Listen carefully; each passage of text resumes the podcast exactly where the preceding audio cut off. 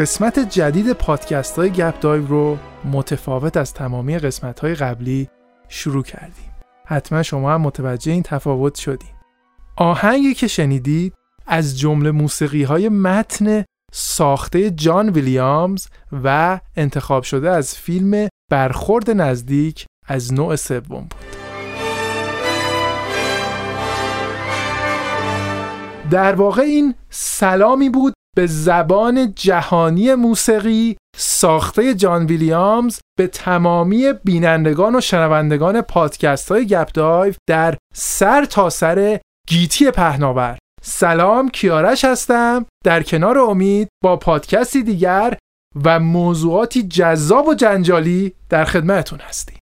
سلام امید هستم. امروز می‌خوایم در مورد یکی از تأثیرگذارترین و استادان موسیقی متن در عرصه سینما صحبت کنیم و با نگاه ویژه‌ای به فیلم شیندر لیست یکی از موسیقی های تحسین شده این آهنگساز بیشتر کارنامه جان ویلیامز رو بررسی کنیم.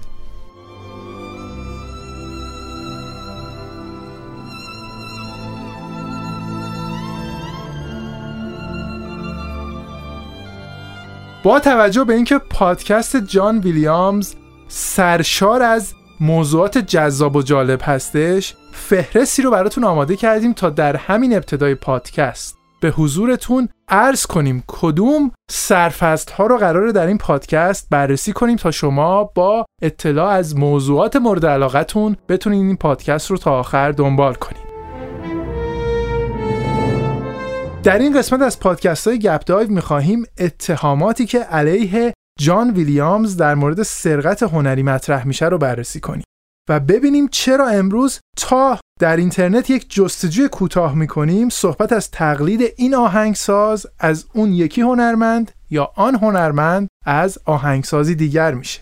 و اینکه کارگردانان چقدر در ساخت موسیقی متن برای یک فیلم نقش دارند و آهنگساز چقدر در این زمینه آزادی عمل دارد. در این پادکست می‌خوایم ببینیم فکر اصل بودن یک موسیقی از کجا پیدا شد. اصلا از کدوم دوره و زمانه مد شد که بگن آقا موسیقی خوب موسیقی که اصالت داشته باشه و تقلید به هیچ عنوان قابل قبول نیست.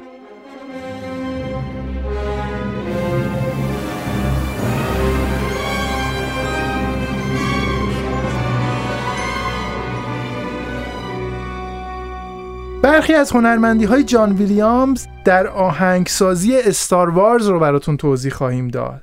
در این قسمت از پادکست های گپ دایو می‌خواهیم ببینیم ژانر اپرای فضایی چیست و چه دخلی به فیلم های دیدنی استار وارز داره حالا که صحبت این پادکست در مورد جان ویلیامزه در این پادکست می‌خوایم برای یک بار و همیشه جواب این پرسش اساسی رو بدیم که بالاخره اول جان ویلیامز بود یا استیون اسپیلبرگ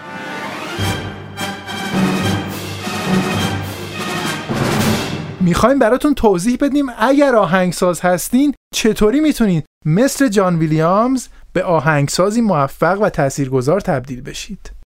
در این پادکست جواب این پرسش رو پیدا خواهید کرد که چرا عمر داستان سرایی آهنگسازان با نسل جان ویلیامز به پایان می‌رسه و در روزگار ما همه آهنگ ها از صدر تا زیل موسیقی متن مودی و احساسی شده. و در آخر هم می‌خوایم بررسی کنیم که چرا موسیقی متن فیلم فهرست شیندلر اینقدر شنیدنی و جهانگیر است. تماشا یا شنیدن این پادکست رو از دست ندید. برای علاقمندان جان ویلیامز علاقمندان و طرفداران استیون اسپیلبرگ مشتاقان فیلم های جنگ ستارگان یا استار وارز و تمام کسایی که به سینما و موسیقی علاقمندند کلی مطالب و ویدیوهای جذاب داریم. با ما همراه باشید.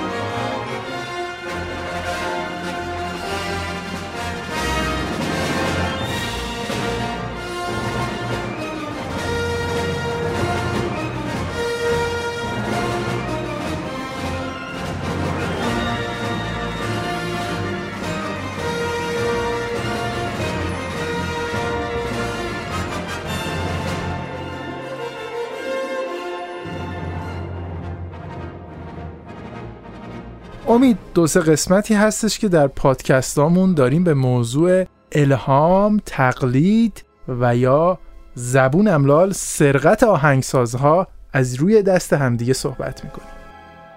راجب جان ویلیامز هم اتهامات زیادی در این مورد مطرح میشه. اگه اجازه بدی و موافق باشی ما اول بیایم شباهت هایی که مطرح میشه رو برای مخاطبانی که احتمالاً با این شباهت ها آشنایی ندارن عنوان بکنیم و بعد از اون به این سوال اساسی پاسخ بدیم که آیا آهنگ های جان ویلیامز الهام، تقلید و یا خدایی نکرده سرقت هنری محسوب میشه؟ بله کیارش نباید فراموش کنیم که موسیقی استاندارد دوازده نوت داره و چینش اونهاست که این تفاوت ها رو ایجاد می‌کنه و به هر حال ممکنه که خیلی از شباهت ها در نقاط مختلف جهان اتفاق میفته جان ویلیامز آهنگساز امریکایی متولد سال 1932 میلادیه. تحصیلاتش رو به صورت آکادمیک در رشته موسیقی انجام داده. بنابراین کاملا طبیعیه که تسلط مثال زدنی بر روی موسیقی کلاسیک و سمفونی هایی که در چند قرن اخیر ساخته و تنظیم شدن داشته باشه. همین تسلط باعث شده تا بسیاری از منتقدان بر روی این نکته انگشت بگذارند که برخی از کارهای جان ویلیامز با نگاهی به آثار شنیدنی موسیقی کلاسیک ساخته شدن اگه بخوایم مثال هایی بزنیم می‌تونیم از یک فیلم تنز شروع بکنیم. فیلمی که شاید بسیاری تا حالا توجه نکرده باشن. آهنگساز اون فیلم جان ویلیامزه. می‌خوام از فیلم تنها در خانه صحبت بکنم.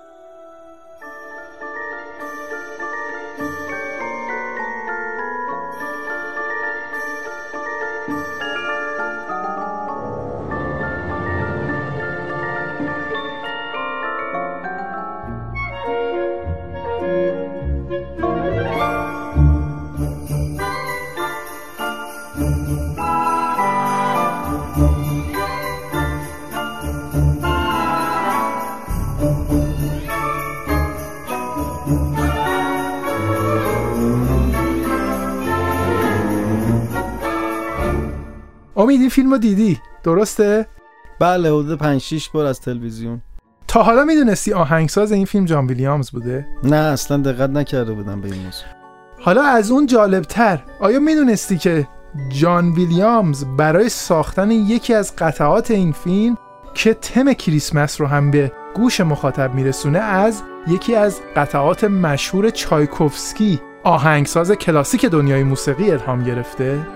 بله جان ویلیامز خیلی علاقه زیادی به چایکوفسکی و شوپن داره و خیلی از کاراش رو میشه توی اون ژانر دستبندی کرد و الهامات زیادی از اون آهنگسازا گرفته. شاید دلیل اینکه خیلی از مخاطبان دقت نکرده باشن که این فیلم که این هم, هم دیدنش و پخش شده از تلویزیون آهنگسازش جان ویلیامز بوده مشخصه ای است که جان ویلیامز در کاراش داره و اون این هست که موسیقیش انقدر با صحنه ها مچ هست و انقدر براتون فیلم رو قابل باور می‌کنه که شما شاید بعد از فیلم چیزی از موسیقی یادتون نمونه اما اون لحظه تمام احساس اون صحنه چند برابر به شما منتقل شد. جواب نمیدی کی آرش؟ فکر می‌کنم موبایل شما سامی درست زنگای هر جفتمون آهنگ استار وارز اما قرار بودش که موبایل رو خاموش کنین وقتی به استودیو تشریف میارید ببینم کیه. فکر کنم طلبکاران بهتر جواب ندید. من تماس می‌گیرم. خب آقا حالا که با آهنگ موبایل شما پرتاب شدیم به دنیای حماسی استار وارز و جنگ ستارگان بد نیست که در مورد شباهت های این موسیقی متن با یکی از فیلم های قدیمی سینمای هالیوود صحبت بکنیم. فیلم کینگز رو با آهنگسازی اریک کورنگولد ساخته سال 1942 میلادی. جالب این که در این فیلم رونالد ریگان بازیگری می‌کنه که بعدها نزدیک به چهل سال بعد به عنوان رئیس جمهور آمریکا هم انتخاب میشه. اگر تم اصلی این فیلم رو گوش کنید می‌بینید که در بخشهایی مشابهتهایی با آهنگ ساخته شده توسط جان ویلیامز برای فیلم استار وارز داره.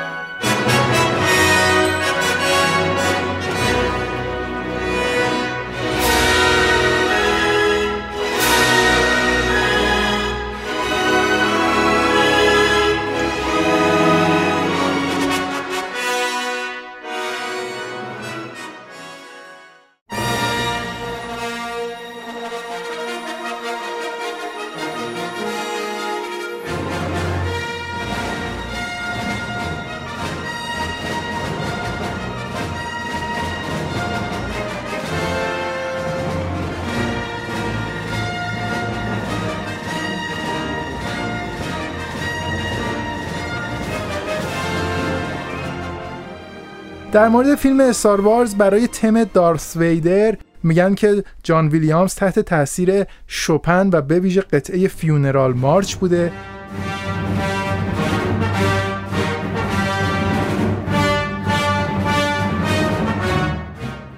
در مورد تمهای عاشقانه میگن که جان ویلیامز تحت تاثیر موومان اول کنسرتوی ویولون ساخته چایکوفسکی این تمهای عاشقانه رو ساخته و پرداخته کرده.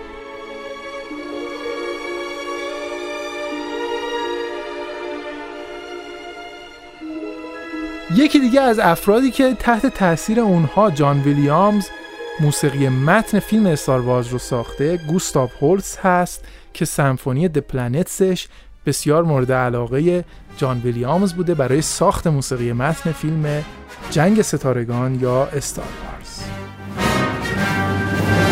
و اینها از جمله مواردی هستش که در مورد شباهت های کار آهنگسازی جان ویلیامز در ساخت موسیقی متن شنیدنی استار وارز مطرح میشه. امید بعد از استار وارز اگر موبایل کسی اینجا زنگ نخوره بد نیست که سری بزنیم به فیلم آرواره ها که قبلا هم در پادکست پشت پرده راجبش صحبت کردیم. به زبون آمیانه خودمون. دونوتی. چرا حالا دونوتی؟ در فیلم جاز یا آرواره ها. جان ویلیامز دو تا نوت رو به عنوان تم اصلی کارش انتخاب می‌کنه. که اول اصلا فکر می‌کنن این کار شوخیه اما همون اون تبدیل میشه به موسیقی متن ماندگار فیلم جاز نکته جالب این که این موسیقی متن تحت تاثیر سمفونی شماره 9 آنتوان جورک ساخته شده و دو نوت سمفونی شماره 9 و دو نوتی که در موسیقی متن آرواره ها میشنویم تقریبا یکسان هستند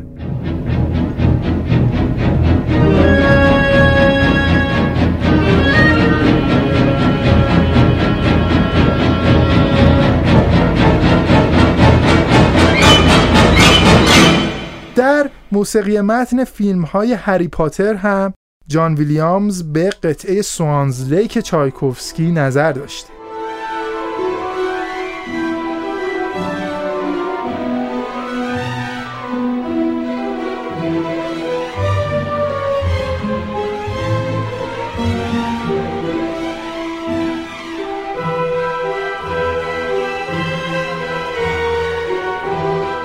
و برای ساخت موسیقی متن فیلم استار وارز به گوستاو هولتز و به ویژه سمفونی د پلنتس این آهنگساز توجهات ویژه ای رو مبذول داشته.